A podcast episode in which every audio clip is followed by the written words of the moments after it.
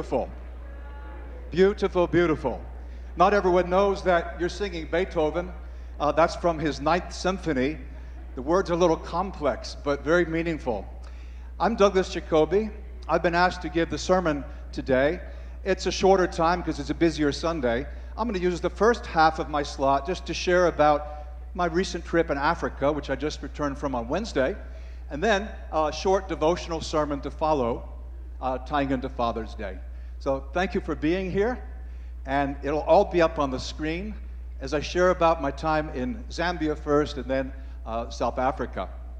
Um, I like to give indicators here because Africa is a huge continent, more than 50 countries, and not everyone knows wh- what's where, and I understand that.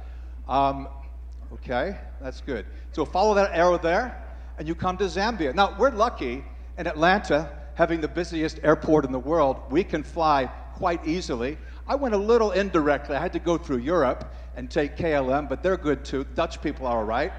And then after just a quick night in Johannesburg to Zambia, which was the first uh, place. I had canceled a, a four or five day visit to them in October when I got the call my mother was about to die. I came back, so I was kind of making it up to the fellows. But what an amazing country. Uh, that's the flag, if you don't know it. When I went to Ghana uh, in April, uh, as also when I was in Brazil in May, I, am trying to travel differently, sm- more smartly, trying to kind of invest, spend time with those who are preachers and teachers who can build and perpetuate the teaching ministry. Sometimes these are the normal ministers, sometimes they're translators, as in these brilliant guys over there in Brazil. On this trip, Twambo Chikoye, who's our preacher, um, vocational, he, he has another job, great fellow, loves the teaching ministry. So we spent four or five days together. But I invited a friend. When I was at the Unboxed conference, I was in Orlando. And I just, late night, I spent an hour with a friend and I said, you know, you should come with me someday. Join me on one of these trips. And I got back, I walked up to my hotel room and he had just emailed me his air tickets to Zambia, of all places. Never been to Africa, but it was really great. Some of you know our brother, evangelist teacher Steve Kinnard in New York City. That's one of his relatives. Well, that's what I did in Zambia. Great time with uh, their 22 leaders, a world report, some insights from the book of Acts, uh, a full day of teaching on the Holy Spirit, superstition, signs, wonders, tongues, and other so called miracles. And um, everyone got free copies of Exodus. These are, uh, this is the couple who lead our Hope work in Zambia, and they're connected with the UK. Great couple. Here's Twambo again. Um, I'm always snatching pictures during the fellowship not like Jack Frederick. You'll never know I did it, but I, I, I do it there. Okay. Sorry, Jack. Uh, as everywhere in, in uh, Africa, the Chinese are invading. And in a way, I think it's a very positive thing. Okay, so this is the church service. The energy was terrific. I, I may have a video or two at, at uh, my Facebook page if you want to hear what it sounds like. I'll just say it sounds an awful lot better than when I try to sing with motion and rhythm. Here's some of the kids afterwards gathering around the baptism. Mother, who's a Christian, hugs the daughter who's not, although now she is. You capture at the point of emergence from the baptistry. Bigger than a normal 52 gallon uh, uh, barrel, but, but only a little bit. And that's where people get become Christians, right there. It's interesting, this will actually, I'm realizing this will illustrate when we get into the sermon proper, uh, that baptism is not something you do, it's something that's done to you. Whereas the in Georgia, that very popular sinner's prayer, aren't you guilty? Bow your head and say a prayer. That's something you're doing. We don't actually believe that there's anything you do, it's something that's done to you. Morris, one of the brothers who uh, finished university, wants to be a teacher, wants to become a student at Lincoln Christian University. It's, I just love it when I meet people who are eager to learn put it differently, who would be bored in church if they didn't do something. I love that attitude. Well, we had a number of days in Lusaka, the capital, but my friend David, because he'd never been to Africa, said, Could we see some game? Could we like do something African? Uh, I said, Okay, let's do it. So we took one day and we went and we saw some game. Now, that's me you can just make out, see behind me, see the rhinoceros? It's a rhinoceros, and that's a baby rhinoceros. There were 12 white, white, white rhinos. One was only two months old, one was only three days old. I've never seen a baby rhino. I mean, I've seen rhinos lots of times. They're cool. Okay. So there you, Dave was satisfied. You heard of the Zambezi River, Zimbabwe, Zambia, kind of the border. Um, this is Victoria Falls, a system that swallows up the Niagara Falls uh, like completely. It's the most amazing waterfall I've ever been to. We're so glad we went there. Great time talking, teaching, preaching, and so forth. And then it was to South Africa, the nation with the really cool flag. Okay, which is there, as you would expect, in the south of Africa. Point man Paul Smith took care of me well. He's been asked to head up biblical training, the MTA, the AIM, the ASOM, the uh, whatever you want to call it, the, the biblical training for leaders and everybody. Uh, Paul and Jackie, he really took care of me. My, the host family where I stayed, uh, really um, great, great couple as well. It's Solly and another Jackie, and they're cute girls, and they took very good care of me as well. In Joburg, got to do a world report, got to teach from Exodus from my new book, and did about, I guess I gave about 20 evangelism practicals, so it was challenging, but actually quite fun. And uh, I also got to speak, um, this is Barnabas here, one of, brothers, and got to speak to a com- combination of a couple of the regions there, which was fun as well. Uh, we were joined by a brother who wanted time, and I said, Well, David wanted to do something touristic, so we went to Constitution Hill. This is the site of a prison. Now, when we think of South Africa and prison, you may think of Nelson Mandela and all the years he spent on Robben Island that's a different place near Cape Town, but this is more central. That's the younger Nelson, some of the cells, and some of the artwork done by the prisoners, and that was a very meaningful time as well. I also went to Pretoria. Pretoria is the capital of South Africa.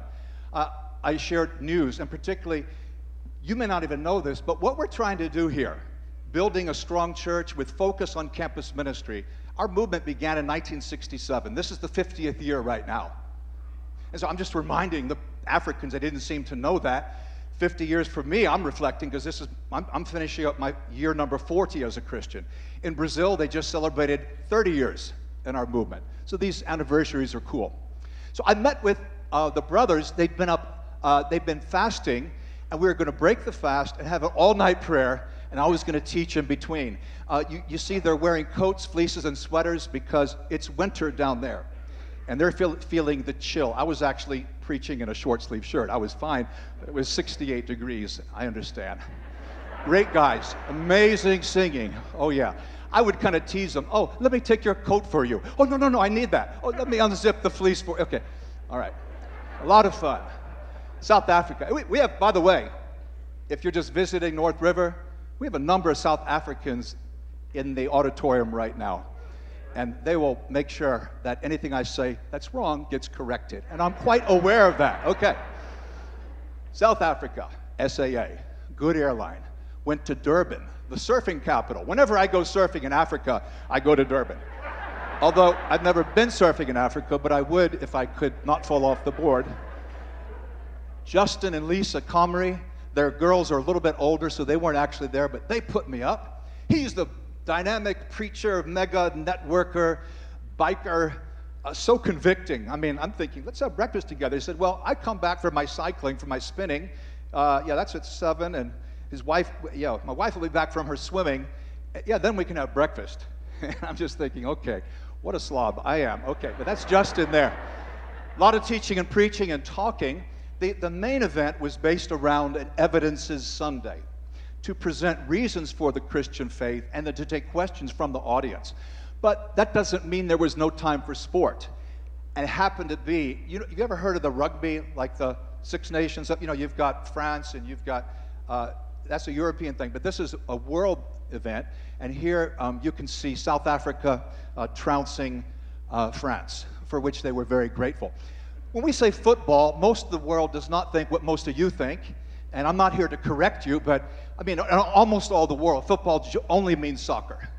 There are very few countries that aren't into it with passion. Uh, then, second would have to be rugby football, and that's what this is. We're watching rugby football. American football would be number three. Uh, it's not that it's not well known, it's just not played very much outside uh, Canada and the US. And enjoying the victory. Okay, so this was a Sunday, the true and reasonable, which is based on the exact words of Paul when he's speaking before Agrippa in Acts chapter 26. And he tells him, No, I'm not out of my mind. I really believe the Christian message makes sense, and maybe you do too. It's a great passage. And I told them, well, the book, they said, teach from that book. I said, that book's been, that's 20 years out of date. You know, we don't sell that anymore. Where'd you get it? We have some other ones here. But evidences are important. Oh, by the way, it occurred to me driving here. Anyone has a birthday today, see me. I'll give you a free copy of my new evidences book. If you see me today. Well, the, the, the, Sunday event in Durban was fantastic. Uh, they had pushed it, they had promoted it. About a third of the audience were guests, and you could tell uh, that they were hearing a lot of things for the first time. Very encouraging. And this is one of those panorama pictures. It makes the crowd look smaller than it is. I took a picture of North River 20 minutes ago in my iPhone. It doesn't look like it's that many people, it's deceptive. One more thing I wanted to say about Africa. It was a very successful trip, extremely encouraging especially, I think, the investing in specific persons who will understand and study and teach the word. We have such a need to be biblically grounded. Uh, we just don't have an awful lot going on. We're, we're, we're, trying to move in that direction.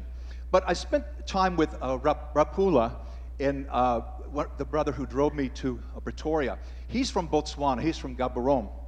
And he said, please ask North River, if there's anyone who'd be willing to come for one or two months just to be with us in Botswana. And if you want to do that, there's, there's Raps, as he calls himself, uh, and that other guy, that's me. That's Nigerian clothes. I know you probably were misled. Okay, that's me though. If you're interested, email him or just talk to me. But they would love to have you. Ultimately, had to say goodbye to Africa until next time. Thank you for sending me there, North River. I gave your greetings absolutely everywhere I went. And so I'm bringing greetings also to you from Durban, from uh, Pretoria, from Johannesburg, uh, from Lusaka, and even from the brothers in Livingstone, one of the minuscule churches we have in, in Zambia. So I got back. Next trip, Israel. A number of you in this room are joining us next month, and others could come next year, perhaps. Okay, let's make a transition now that's the end of the sharing about Africa. It is Father's Day. Father's Day. And I want to share a few things on this 110th annual Father's Day. In other words, it's not in the Bible, it's a recent thing, but I think it's still, still a good thing to do. As Sherwin explained very well, it can be a tough day for many. It can be hard for children. Uh, your father has died or it's a conflicted relationship, or maybe it's an absent father. In my case, my father, he, didn't, he wasn't really absent from travel. It was more he would bury himself in books and didn't really seem to want to talk. But I think for a lot of this, it can be a little tricky. And yet, I think most fathers and mothers care for their kids. What kind of a parent would throw the baby out the window to fall over 100 feet to the ground? Now, if you've been watching the news this week, you know what I'm talking about. It, was the fourth in a series of disasters in, in, the, in Britain. You had the Westminster Bridge uh, killings, you had the Manchester Arena uh, terrorism. The, these are places we, Vicky and I were on Westminster Bridge earlier this year. Manchester is the airport we usually fly into. Uh, they had, you had the terror attack near London Bridge in the borough. That was our neighborhood when we got married for four years. And then now this, this, uh, this uh, fire in government housing um, in, in London, which killed, I don't, I don't know whether it's scores of people, but it sounds absolutely horrible. But it was amazing that a parent thought, dropped the baby from the 10th floor, and the baby was caught uh, without any harm. An amazing thing. You talk about rescue, you talk about trusting your parents. Now it's a baby, so there was no discussion about it, but just amazing thinking about, you just imagine throwing a baby out the window and just hoping someone has a, can catch. All right. It can be hard for fathers, though, not just for, for children, Uh, it's hard for fathers when children are deceased. I mean, my father was just wrecked, I think devastated for the rest of his life when my 20 year old sister died in 1984. You, you don't get over those kinds of things. And then there may be rebellious children, and there may be angels also, but that's not in my list.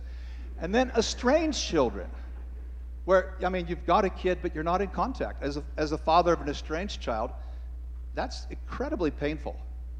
Not, maybe not terribly different from, from having a child die. And so it's a day where we could get very pensive and very heavy. I wanted to, to give you something biblical, and, and the point I wanted to get across in the remaining minutes is quite simple. You know, we have different kinds of fatherhood. Natural fathers. I don't mean natural like, wow, you're a great dad. I mean natural because you contributed your part to, you know, okay, the egg.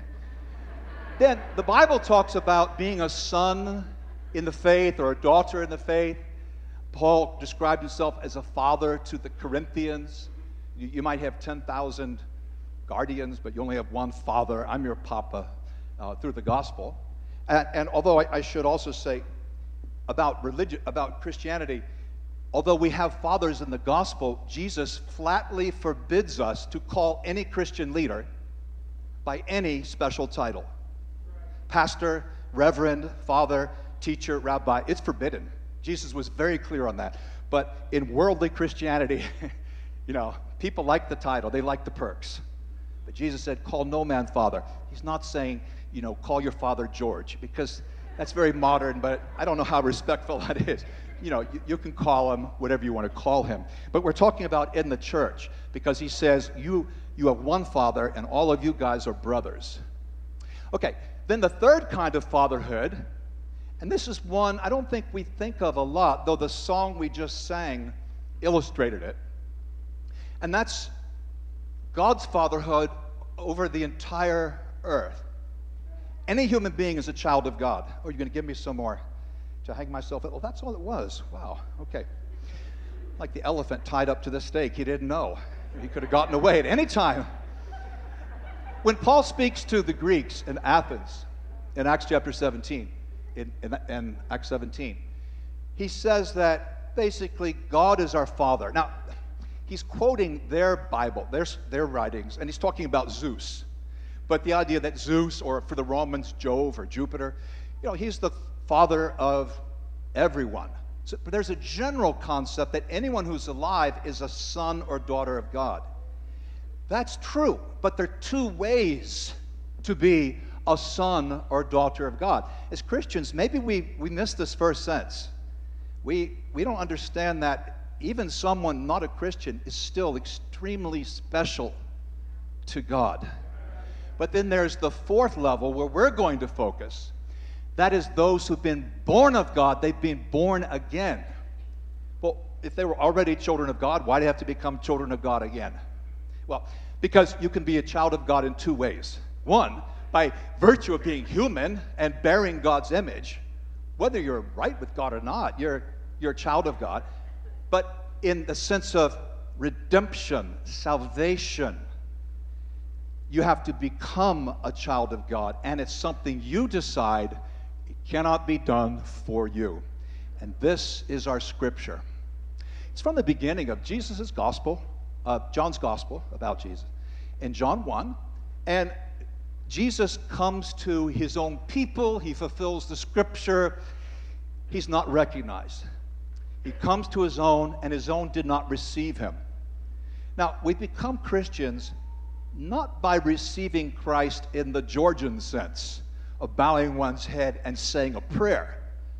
In fact, if you look later in John chapter 12, you see that receiving Christ means receiving his words. It, doesn't, has nothing to do with prayer. It means you've accepted his teaching. And you say, Well, I accept him, but I, I, don't know about his teaching. Well, then you haven't received Christ. Receiving Christ means receiving his word. That's in John 12, 47, 48. That's what it means to receive Christ. With that in mind, to all who did receive him, to those who believed in his name, I could say those who accepted the gospel, to them, he gave the right to become children of God. It doesn't say if you receive him, you're a child of God. because you're not. I mean, you've done the mental and emotional thing that you had to do to get ready. This gives you a privilege. You're on deck. Uh, you are, you're up next. I mean, you can become a child of God. And then he clarifies uh, children born not of natural descent. The idea that, you know, you would be born a Christian just because your parents are Christians. Uh, that, that doesn't work anyway. Everyone will be tested at some point. Nor of human decision, that is, no one can decide for you or proxy for you. When you're baptized, you need to be in agreement and understanding what you're getting into. Nor are, is it of a husband's will. I mean, conversion isn't just something that's, that's uh, natural because of your father or husband, but you're born of God. So I want to focus on these two phrases, all right? We become children of God. If you have not studied the scriptures to find out what that means, or if you're just going along with the normal Georgian method of Christianity, I would urge you to read the Gospel of John. I would suggest you talk to someone whose biblical life and understanding you trust and find out what that means. I'll give you a little bit of a hint. And that hint is that, um, well, it's in John 3, just two chapters later. We, we see how we will be born of God. It's in John 3, 3 5.